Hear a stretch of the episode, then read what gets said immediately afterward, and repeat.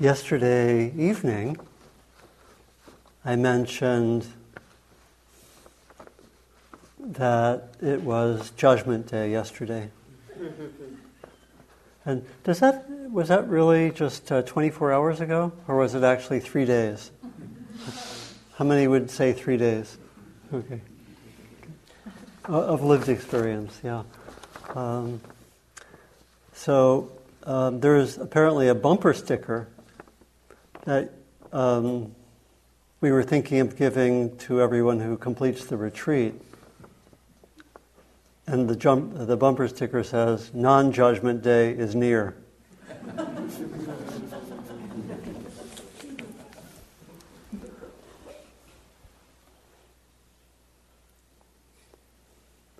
I want to give a kind of uh, overview of the work of transforming the judgmental mind, talking about uh, really the nature of the judgmental mind, what it looks like, why it's important to work with and transform the judgmental mind, and in brief, how we do it. So, a kind of an overview both of the nature of the judgmental mind and how the transformation occurs. And I, w- I was reflecting that in some ways we can talk about this practice that we do in a very uh, simple way, which is always helpful. Uh, that in one way of seeing what we're doing here is that we are uh, developing the capacity to be responsive rather than reactive to be able to be increasingly in the present moment and not be driven so much by our habits, by our tendencies, by our conditioning. And this opens up what we might call the space of freedom. Responsiveness is a very ordinary way of talking about uh, freedom, meaning that we're not reactive. And, and there are different dimensions to this, this quality of being responsive. There's the dimension of awareness. Can I be aware of what's happening without that reactivity? And reactivity is a term that we use in a meditative context to refer to two main tendencies. One is to uh, compulsively, semi consciously, or unconsciously push away what's happening in experience. And the other type of reactivity is the counterpart, it's to grab hold of experience. Again, compulsively, semi consciously, unconsciously.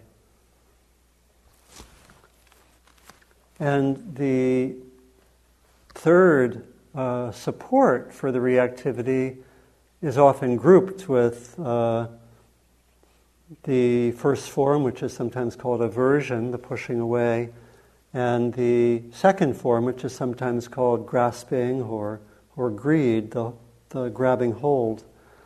And that third form, or that third support, is typically called delusion. And as long as we are held by the aversion, by the grasping hold, and by the uh, delusion, we can't really be responsive. We can't really be free. And of course, what happens in that space of being driven by uh, the aversion, the grasping, and the delusion is that those are really the roots of suffering. Whether individual suffering or interpersonal suffering, suffering at the level of community, more collective suffering, the suffering of violence and conflict and wars. And our practice is really to continually to train to be responsive. And the responsiveness has that quality of awareness, to be able to be present, which we train in in the mindfulness. It also has the quality of an open heart that has the quality of kindness. and warmth that we're also training in. And again, our training is to increasingly be able to bring qualities of awareness and qualities of kindness into all situations. Of course, we can do that more easily in some situations than others. And then I would say maybe the third quality of this responsiveness is understanding. We could call that wisdom. So we really train in a simple way to talk about the essence of our practice as we train in awareness, in kindness and the open heart, and in wisdom. And we also, as a large part of our training, we see what gets in the way of the awareness being manifest, the kindness being manifest, and the wisdom being manifest. And as I mentioned last night, in a way, we could see the entirety of our training as, on the one hand, cultivating these beautiful qualities, and on the other hand, seeing what stands in the way. And one of the main forms of habitual energy that stands in the way is what we're calling the judgmental mind. It's quite a uh, force, and I think very much so in contemporary culture, particularly in terms of self judgment. We don't seem to find self judgment in the same way in other cultures before sort of modern Western culture. You find plenty of other issues and problems, and you find judgment of others. Some of you may remember that uh, Jesus has these lines about judging others. Judge not, lest ye be judged. Probably some of you studied that a long time ago. Judge not, lest ye be judged. Why do you point to the plank in your brother's eye or the splinter in your brother's eye when all the time there's a plank in your own. Hypocrite, take the plank out of your own eye, and then you will be able to take the splinter out of your brother's eye. I can't give you the exact verse and chapter and so forth, but some of you may remember that. So you find judgment there, but you don't find this particularly self judgment in the same way. In fact, many of the Asian teachers who first brought Buddhist practice to the West were very confused by the Western judgmental mind, particularly self judgment.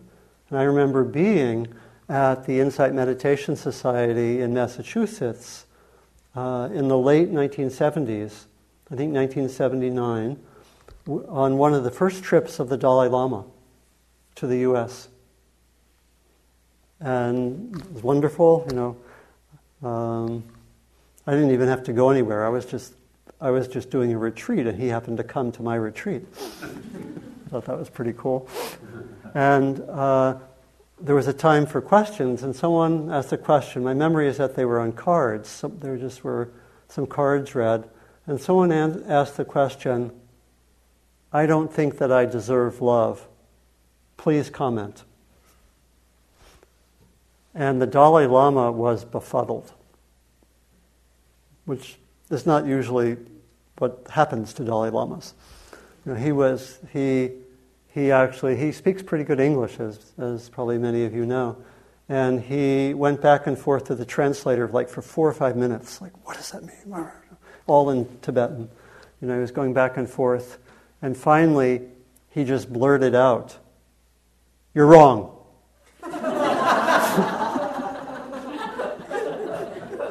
You deserve love. Next question.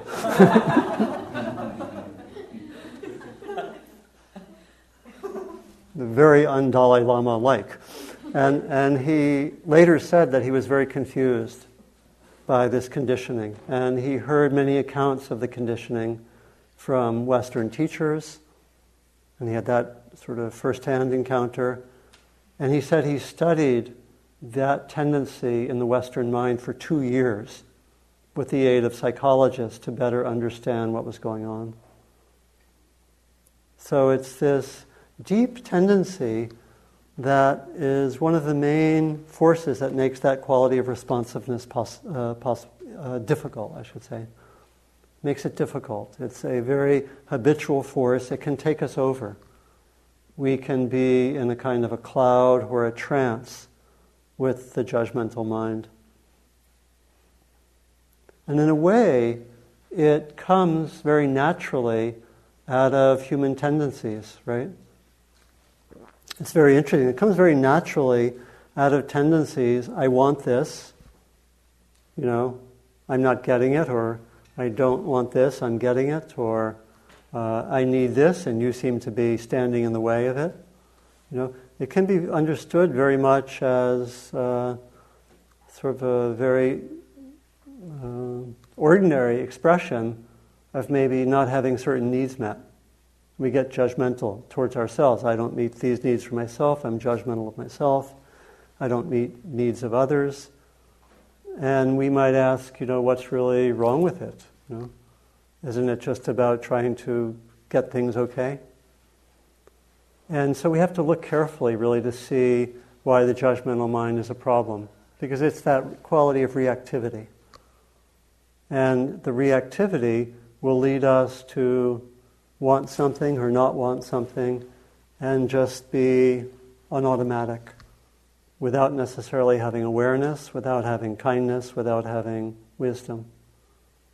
And we're just on automatic and we can create a lot of harm and we can be involved with different kinds of, of conflicts. from the 8th century. This is uh, Shantideva, actually the Dalai Lama's favorite author. I think he keeps by his bedside a copy of Shantideva's book called A Guide to the Bodhisattva's Way of Life. And some of you may have heard him teach on that text. Uh, this is Shantideva. A crazy, untamed elephant in this world cannot inflict such harm as the sufferings of the deepest hell caused by the rampaging elephant of the mind. Mm. So judgments can manifest that rampaging elephant at times. And I thought I'd just throw this in. This, uh, this is from Mark Twain. And he uses judgment in a little bit different sense than I'm using it, but I think this is good to have out there. Good judgment comes from experience. So he's using judgment in that more neutral sense, uh, meaning discernment. Good judgment comes from experience. Experience comes from bad judgment. so let me review a little bit the, the nature of judgments, give some examples, invite you to come up with your examples and, and even share some of them here. Um, so again, I'm using uh, the judgmental mind. We're using the term judgmental mind to indicate this combination of typically some kind of noticing or observation or evaluation linked with reactivity. And we're distinguishing the judgmental mind in that sense from more neutral uh, judgments. Again, in English, we would use the word judgment more, more neutrally. I think it's used in quite a few other European languages in very similar ways uh, that, that the, uh, there are uh, judgments we might call neutral. I mentioned some of these earlier today. We could talk about artistic judgments or aesthetic judgments or uh, the judgments of the scientist that this was a solution to the problem. We sometimes would use the word judgment in that sense. Uh, we could talk about legal judgments and so forth. And those would typically be understood more uh, more neutral. And, and particularly in those first examples, they'd be something that we could call a kind of discernment or a kind of um, seeing of something that is the case without reactivity, right? Um, in, those, in those kind of examples. And the judgmental mind brings in this aspect of reactivity. It's some kind of typically pushing away or a form of aversion, although I think there also are forms of judgment, as I mentioned, that can be positive, so called, grasping grasping onto them. Uh, and so the let's think of some examples of judgment in that sense, in that in that sense of a combination of noticing something, but then having typically a negative pushing away, a reactivity.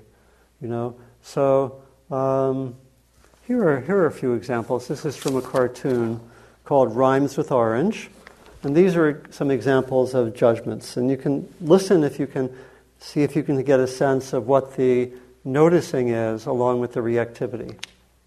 Choose someone and compare yourself unfavorably to that person. These are six ways of becoming totally miserable, is the t- title of the cartoon. Examine your face closely in the mirror. Notice all flaws. Okay. If, you, if any of this is overly triggering, just breathe and do metta for self if you can. Okay. Relive embarrassing, awful moments that occurred years ago. Okay, there, some nods of recognition. okay. Make a mental note of all the people you regularly disappoint.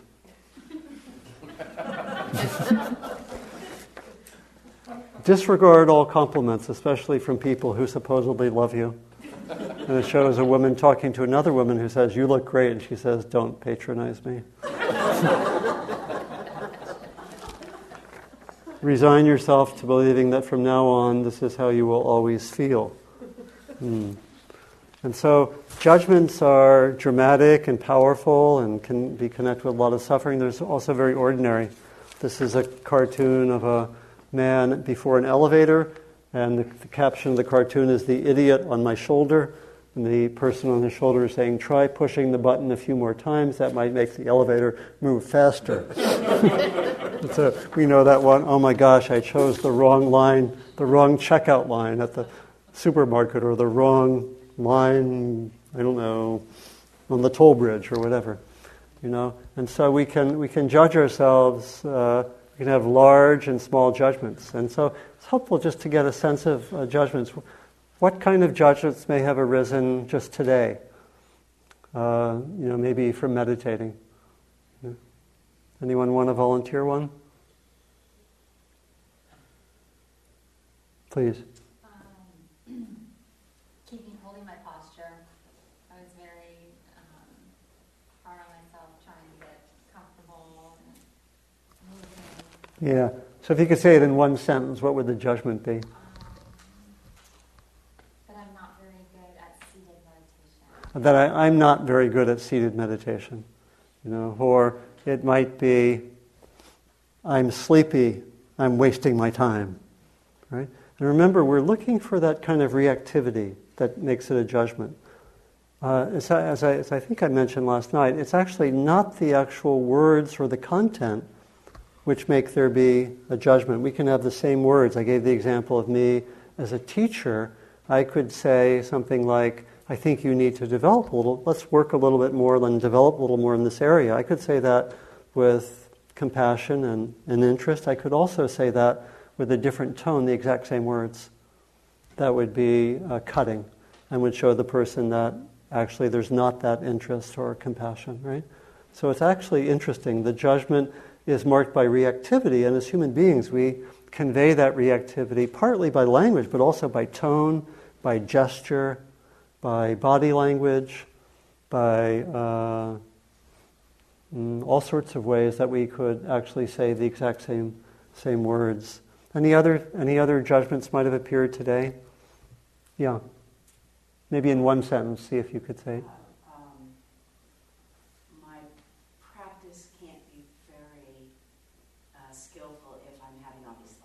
yeah, if I'm having all these thoughts, my practice isn't so skillful, and you know, or you know, I really should have meditated more in the last six months. Now I'm paying for it. you deserve it, you know, or something, something like that, or you know, uh, I'm so sleepy. Maybe I should just do walking meditation all the time. You know, any others? Yeah. My attention, your attention is so bad. There must be something wrong with you yeah, your attention is so bad, something might must be wrong, you know. Um, and and all of these are more negative, and though they're, they're uh, even though we were saying them with some degree of humor, there's actually some harshness there, isn't there? They might be based, again, it's helpful to see they, they all are probably based to some degree on some kind of observation, right? It might be, I'm not attending so well. We could actually have the observation without going to the judgmental mind. Right? In all, all of these examples, we could say, I'm not attending so well, or I, my posture is not so straight. You know, it could lead to other things, but we go, we go to the judgmental mind in that way. Um, and that's crucial. As I mentioned, the nature of the judgmental mind to be a mix of some kind of observation or some kind of noticing or discernment with reactivity points to the way it can be transformed, I think. Because again, we can work through in, some, in different ways the reactivity and then be able to use whatever insight there was for the purposes of skillful action, compassionate action. You know, uh, you know, ideally, I could, as a teacher, if I find myself being judgmental, I could try to learn from that and, and say, what can I learn from this? And can I take that insight? Or we could take ourselves as a meditator and actually learn from being judgmental. Um, a lot of the work that I did uh, in a very focused way on the judgmental mind came at a time when I had been working very hard in the world and I entered a two month retreat. It was actually the same retreat where I first met, met Heather. We were doing a two month retreat together, and maybe we'll tell some other stories from that retreat. we'll see.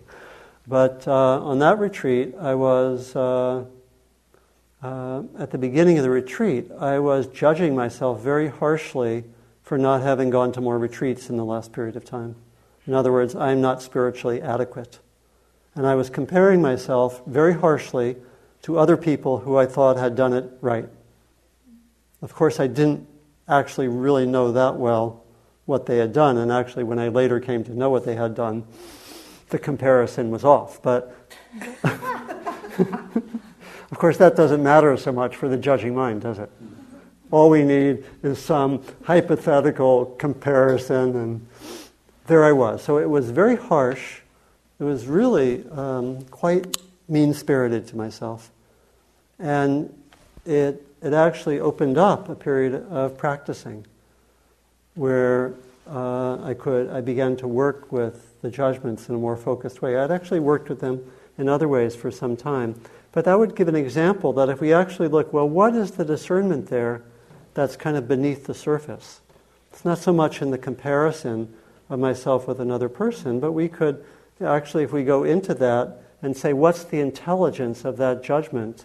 Well, maybe it's, I would say, it's something like uh, practice is really important to me, right? We could kind of see that beneath the surface, right? But I wouldn't, I wouldn't have got that for a while, right?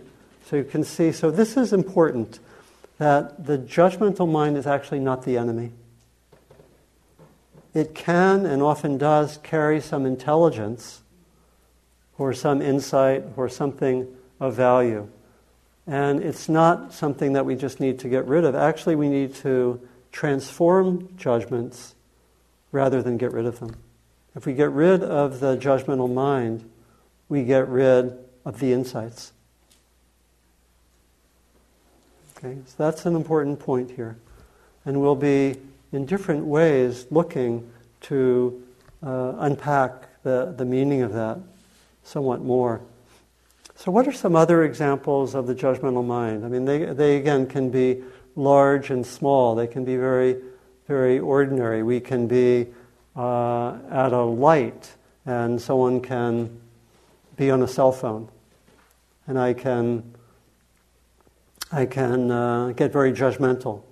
Oh, they shouldn't be on the cell phone. Oh, oh, it's just people are getting so caught up in this electronic stuff. Ah you know, and we can, we can get into judgments of the person or of the larger culture or whatever.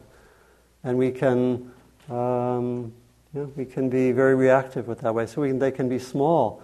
Uh, they, can, they can be small in that sense, and they can be large. They can, there can be self judgments that actually can take us into depression or despair and can be very, very harsh. Judgments of other people can lead to polarization and even estrangement or the breakdown of relationships. Strong judgments in, a, uh, in the context of uh, nations can lead to conflicts and wars. You know? And so it really, really is this very, very uh, crucial area. And it's something that um, I have found is um, there, even in people who've done a lot of psychological work or a lot of spiritual work. You know, uh, I, I've taught uh, several times, as has Heather, our two month retreat, where we get some of the most dedicated practitioners who are willing to practice for one month or two months at a time. And uh, I find, I think we find, in a large number of them, that there's work to do with judgments. In a way, that judgmental mind is a kind of barrier, in my perception, that makes it harder to go to the depths. And so, it's very important work to do on, on quite a number of different levels.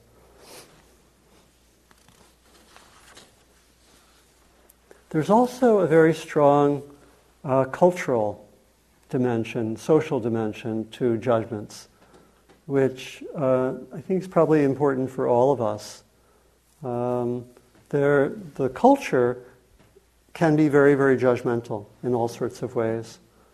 Um, and one of, the, one of the forms that this manifests uh, in is in the way that we have a lot of sort of general cultures that come from the mainstream you know, that um, we tend to internalize. And the judgments are often organized, I think I mentioned this last night, they're often organized in terms of, of the different kinds of hierarchies that we have in our society. So there can be judgments related to gender or sexual orientation or ethnicity or race or age or religion or what else? What else am I not mentioning? What? Yeah, socioeconomic status, educational level, and so forth, right? And there, there are certain uh, kind of mainstream judgments that um, people generally in the bottom part of the hierarchy get coming at them.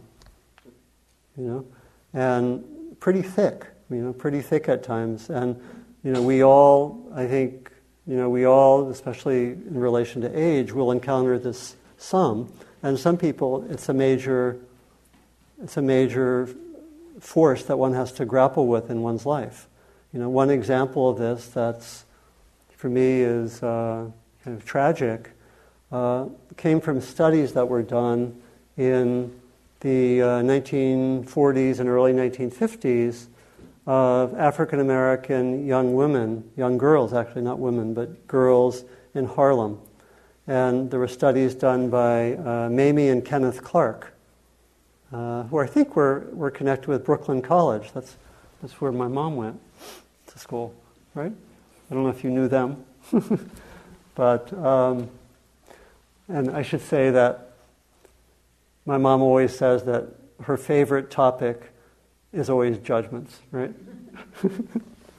right. We'll come back to that maybe. and so, um, so they did this study, and it was it was a study that's probably well known. Some of you probably know the study. It's called the the, the doll study. Anyone studied this in school? Probably quite a number of you. And this is a study where they showed these young girls, six to nine, a black doll and a white doll and they asked, What is the good doll and what is the bad doll? And the girls said that the black doll is bad and the white doll is good. And then they asked them which doll is like you, and something like half the girls refused to answer. It was like we would say, they, it was cognitive dissonance, we would say. Right? They didn't want to go there. And then half of them did answer. You know, and so and when people have done some studies recently in some populations, it's not actually that different. You know? And so what does that show? they have internalized that message in a very deep way at a young age. And how does that get reversed, right? It's very thick, right? It's, it's heartbreaking, isn't it, if you really stay with that. And we can see that on multiple levels with these, these forms. And, there, and so this is another aspect of the judgmental mind. We all internalize some of them. We internalize in a negative way where, where we're on the lower part of the hierarchy. And we're often, and sometimes we're unconscious of that, but sometimes we're aware of that. You know, I've had uh, African American friends, uh, particularly women, who've been in groups where they deal with what they call internalized oppression. And maybe some of you have done something like that, similar to what might be done with women's groups, right? Where one works with the internalized conditioning. And so there it's sometimes clear when it's more oppressive. When we're at the upper part of the hierarchy, we internalize the message, but guess what? We don't want to look at it too much, and we're actually fairly oblivious often. We can call the first kind internalized oppression, the second kind internalized privilege, right? And we're generally, we don't look at it very much. Do you know that? Do you know that one? And so this is, um, this is important to look at. This, is a, this gives an example of this. This is from um, Margaret Cho. People know Margaret Cho. Um, kind of a kind of an activist comedian. Is that, that, is that accurate? Okay. So this is, this is her talking about this whole territory. If you were a woman, if you were a person of color, if you were gay, lesbian, bisexual, transgender, if you were a person of size, if you were a person of intelligence, if you were a person of integrity, then you are considered a minority in this world. and it's going to be really hard to find messages of self love and support anywhere, especially women's and gay men's culture. It's all about how you have to look a certain way or else you're worthless. You know, when you look in the mirror and you think, I'm so fat, I'm so old, I'm so ugly, don't you know that's not your authentic self? But that is billions upon billions of dollars of advertising, magazines, movies, billboards, all geared to make you feel shitty about yourself so that you'll take your hard earned cash and spend it on the mall on some turnaround cream that doesn't turn around shit. it's not my usual language in Dharma talks, but anyway. When you, ha- when you don't have self esteem, you will hesitate before you do anything in your life. You will hesitate to go for the job you really want to go for. You will hesitate to ask for a raise. You will hesitate to call yourself an American. You will hesitate to report a rape. You will hesitate to defend yourself when you are discriminated against because of your race, your sexuality, your size, your gender. You will hesitate to vote. You will hesitate to dream. For us to have self esteem is truly an act of revolution, and our revolution is long overdue. So, there's that, there's that dimension, very, very strong dimension of judgments that, that is part of the part of the map if we want to work with the judgmental mind. So there are these different sources of judgment. Some of them may come from our family, some of them may come more directly from the society, some of them may come from particular experiences we've had in life, right? And uh, so you can sense that the, the working with the judgmental mind is a lot, and if we actually would work with it, it's actually not just personally significant, but it could be very significant on a larger level in terms of society.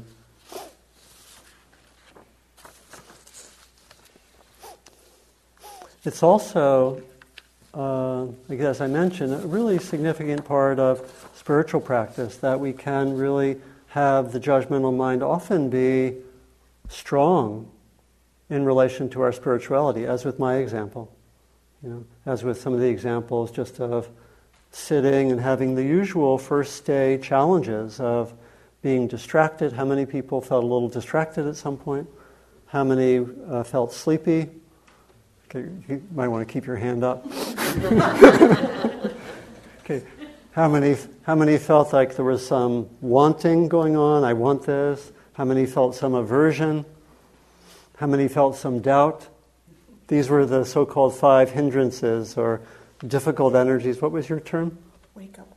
Wake up calls that, that we work with. And these are very, very typical the first day. In fact, whether one's done 30 retreats or one's done zero retreats, it's sort of the territory for everyone. So um, remember that if the judgmental mind starts to arise in relationship to how one's doing.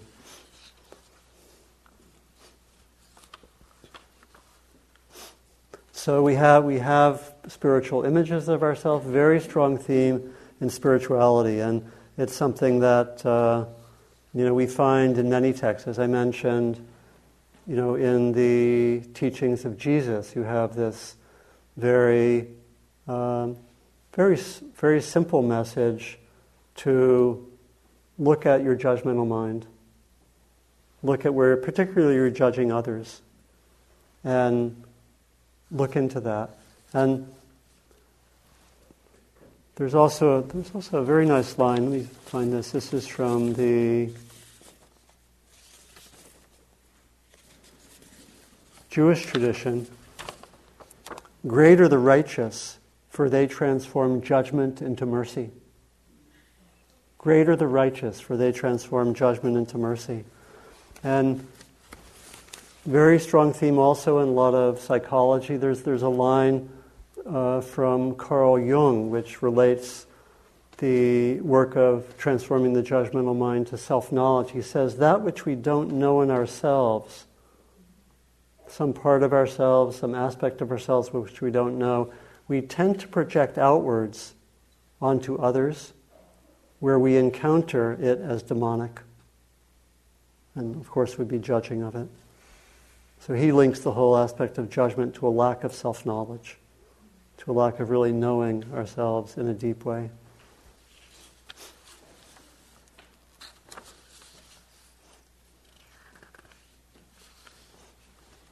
So, how do we work with the judgmental mind?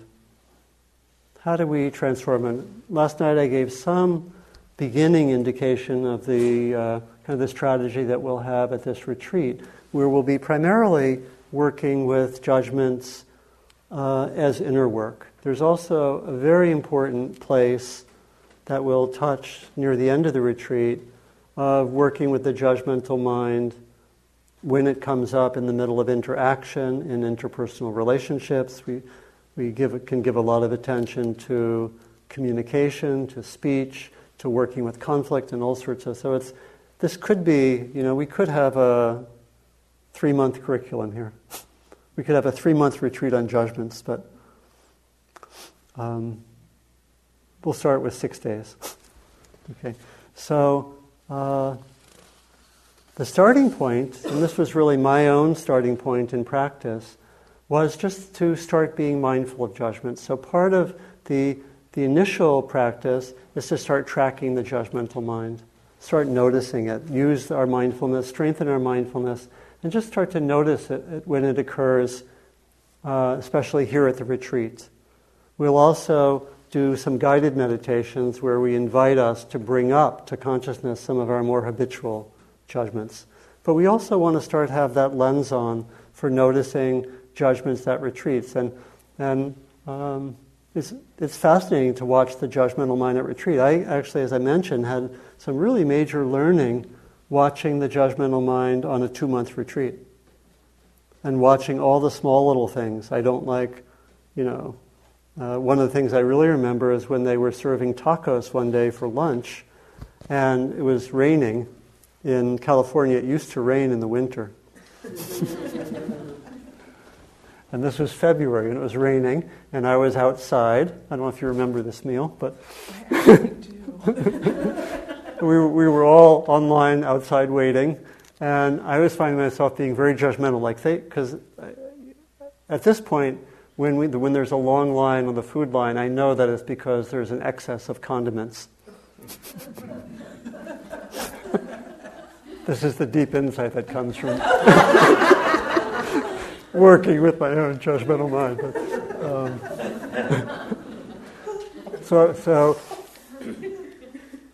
I think at that point I knew there were condiments. I wasn't sure what was being served. It turned out to be tacos.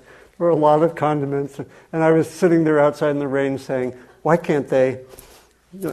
Have these arranged so we can move through more quickly. Don't they know we're out in the rain? and so forth. So, you know, this is a, these are the kind of judgments you can notice, or you know, I don't know, the person next to you comes in late, or I don't, I won't mention all the possible things that can form judgments because I don't want to give you too many ideas. but um, all these things happen, and and we can track those. We can start noticing the judgments. Just start tracking them here, and just give them a little bit of a label. As I mentioned, one can also, when the judgments are there for a little longer time see what they're like in the body, see what the storyline is. We can explore them in more depth in that way. If we were working uh, in a sustained way, we would also start to be mindful of the patterns of the judgment. What tends to trigger the judgment? When I was doing some important work with judgmental mind, I was going to meetings with. Uh, the person who was the head of the organization. We had these meetings every two weeks, and I had the experience of often bringing up uh, points and having this leader often change the subject not long after I'd brought up points that were important to me. That was a very neutral way of saying actually what happened, wasn't it? So that gets into our how do you skillfully describe situations without being judgmental. How would I have said that judgmentally? You know, with a certain tone, maybe saying, he's a really bad listener, you know, or something like that, or you know, or that he, jerk, he never listens to me. that jerk, he never listens to me. He, what's he doing? He's so authoritarian, or whatever, whatever it might be, right? And uh, and and I would, in in looking at this experience, I would just notice myself um, having the experience of very quickly moving to being judgmental. You know, and it would be like something would happen, I'd notice myself being judgmental. And I would, uh, you know, I would, I, I studied that, and I came to see that it was something like something would happen I didn't like, and I would just be triggered and go right into what I called, what came later to call um, um, emotionally distanced stance of moral superiority.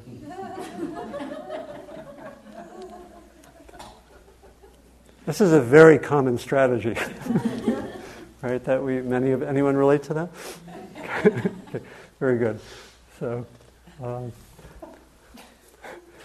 and so I would work with I worked with that and started to be able to study it and, and actually be in the process and look at that tendency. Try to bring the mindfulness. So these patterns would recur no matter what I said or did, they would recur. And I would be in that situation. I would try to uh, look carefully at what was happening. And I found myself able to, uh, over time, start to slow things down. I started to find, oh, there's that moment where I could feel some reaction there. I started to go to these meetings and do walking meditation on the way the meetings and try to actually really bring mindfulness to the situation. And I came to see that there was a moment which I, which I, when I slowed things down, I could actually feel that doesn't feel good to be uh, not listened to or whatever way I would say it. And I could, when I could actually be in touch with that unpleasant um, aspect of it, I could notice my mind tending to go to judgments, but it wouldn't necessarily go if I stay, if I could actually tune into the pain. And this actually became an approach that I later used in a meditative way. That example with the tacos, I use practices which we'll use, I think, starting tomorrow. I think, yeah, I think tomorrow, where we actually have a judgment and bring the attention into the body as a way of seeing what's beneath it. And I could actually feel, with the tacos example, oh, I feel impatience not, not surprising. And I would actually tune into the impatience, which we could say was the kind of the pain underneath the judgment. And when I tuned into that, the judgment tended to dry up. You know, what, and I, over time at this retreat, I used that practice. Every time there was a judgment, I tried to tune into the body and see what was there.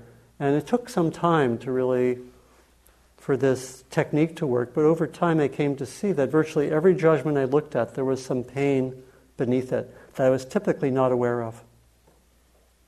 That was relatively unconscious. You could see in that example with the tacos, it was, I'm impatient.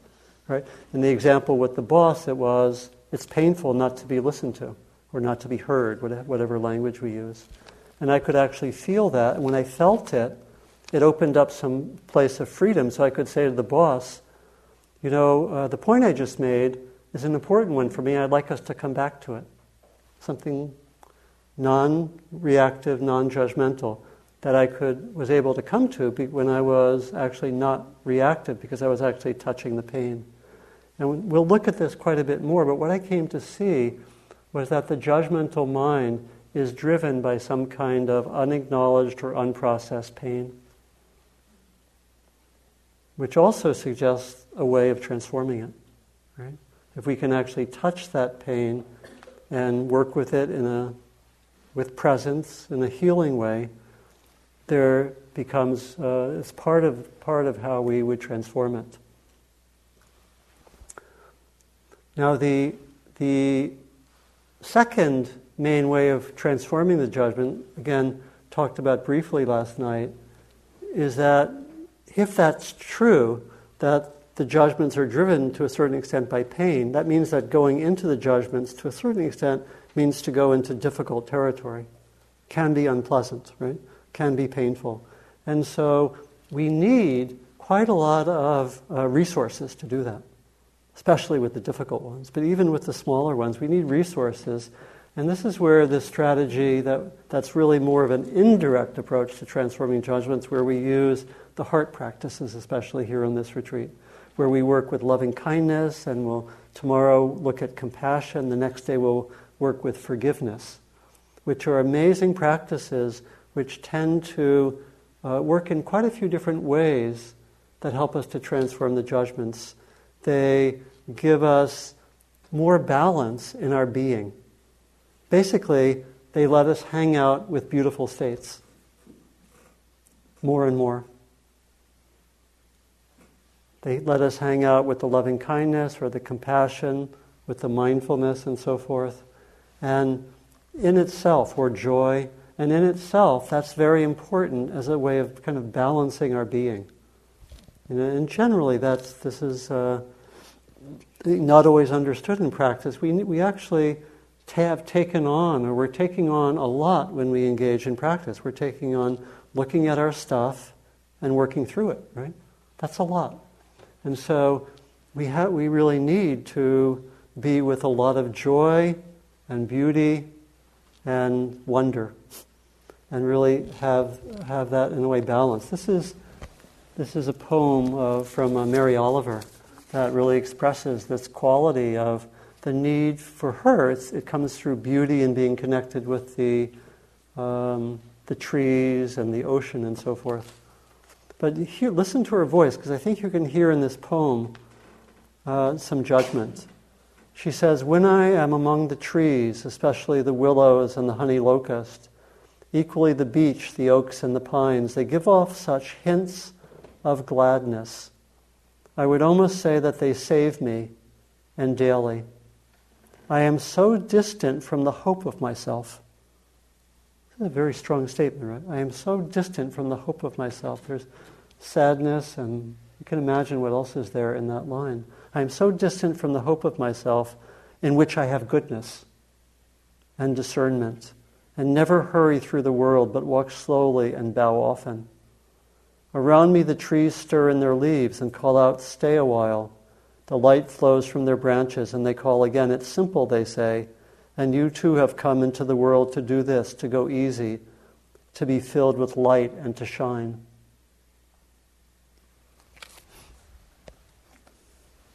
And so we practice with these uh, heart practices, the what we sometimes call the the uh, factors of awakening.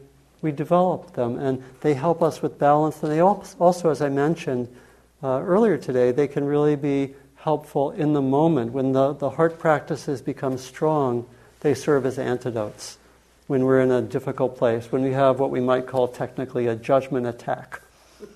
Three in the morning, or after something difficult happens, we notice the judgmental mind going, if the heart practices are well developed and where our mindfulness is strong, we notice that tendency, we can go to the heart practices and we can actually cut it off when it's too strong, when it's very strong and we're vulnerable. And we can use it in that way. Very, very wonderful. And then lastly, we, we, we find that uh, as we stay more and more in these, these awakened qualities, something in our identity shifts towards more towards awakening as we're more and more there. And Heather and I have had this conversation as to how do we transform judgments more?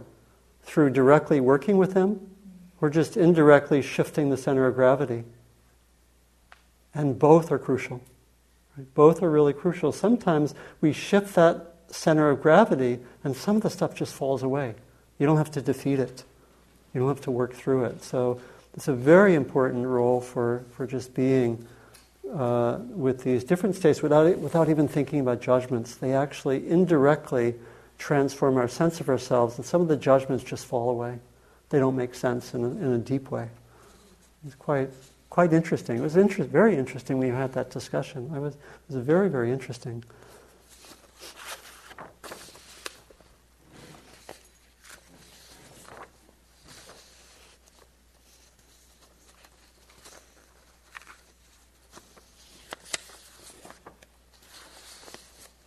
Yeah, so we have these, we have these, really these two main ways of transformation, and we'll be working with all of them uh, every day. We'll be introducing more of the heart practices. We have these two sessions of heart practice a day. You can bring them in more into your other sittings if you wish. Do 10 minutes of metta at the beginning of every sitting. Wonderful way to do it if you want to strengthen it. Our hope is that by the end of the retreat, everyone who hasn't had a good foundation in loving kindness has one, because we'll be doing it enough. And so you can really use the retreat to continue uh, the momentum after the retreat. So we have the heart practices, and then we have these practices of being mindful of judgments, and we'll introduce other practices in which we start to go beneath the surface.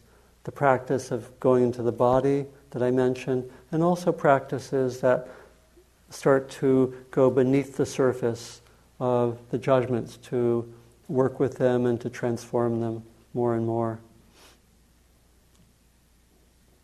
And with, with that process, then, we become uh, more, re- more able to notice judgments more quickly. A lot of, a lot of the difficulty of judgments comes when they sneak up on us, they ambush us, and take us away for like three hours or three days or three months or longer, right? And we and so much of the practice. This is where the mindfulness is so crucial. So much of the practice is noticing them as soon as as soon as possible, and then applying the tools. And they can really it can really work in a beautiful way uh, when we do that. And as we do that more and more, we can notice the judgments sooner. There's less damage. We can even make a vow not to act when we know we're in the throes of the judgmental mind. Very, not to speak or to be careful. Very important. And as we do that more and more, we shift the center of gravity and we start to be able to transform the judgmental mind so we can use that intelligence that's there in the judgments, but not so much as a reason to hurt ourselves but as a, uh, we can use that intelligence to respond skillfully and compassionately. So let me just finish with two, uh, two poems. Uh, the first is by Antonio Machado, and this is really pointing to the gifts of our judgments. That if we work with them, actually, we, we, we come out of this with the gifts of the intelligence of the judgments and also quite a bit of uh, compassion for ourselves and for others as we work through them. Last night, as I was sleeping, I dreamt, marvelous error, that I had a beehive here inside my heart, and the golden bees were making white honeycombs and sweet honey from my old failures. Making honey out of my old failures. And then the last one is from about a thousand years ago. This is from Hafiz. People know Hafiz. He's kind of Rumi's sidekick, less well less well known sidekick, right? Okay. Uh, how many people know Hafiz? Okay. Yeah, very good. Yeah. And do you know that Rumi is the most popular poet in the U.S.? An Islamic poet. Some people don't fully grasp that. okay. So this is this is Hafiz. Okay. This is called to build a swing. You carry all the ingredients to turn your life into a nightmare. Don't mix them.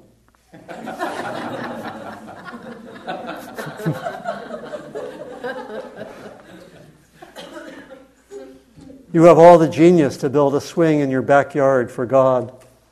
That sounds like a hell of a lot more fun. Let's start laughing, drawing blueprints, gathering our talented friends. I will help you with my divine lyre and drum. Hafiz will sing a thousand words you can take into your hands, like golden saws, silver hammers, polished teakwood, strong silk rope. You carry all the ingredients to turn your existence into joy. Mix them, mix them. so, let's just sit for a few moments.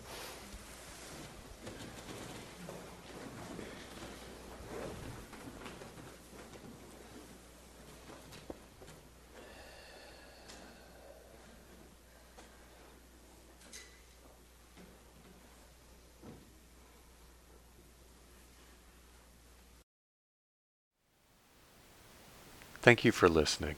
To learn how you can support the teachers and Dharma Seed, please visit dharmaseed.org slash donate.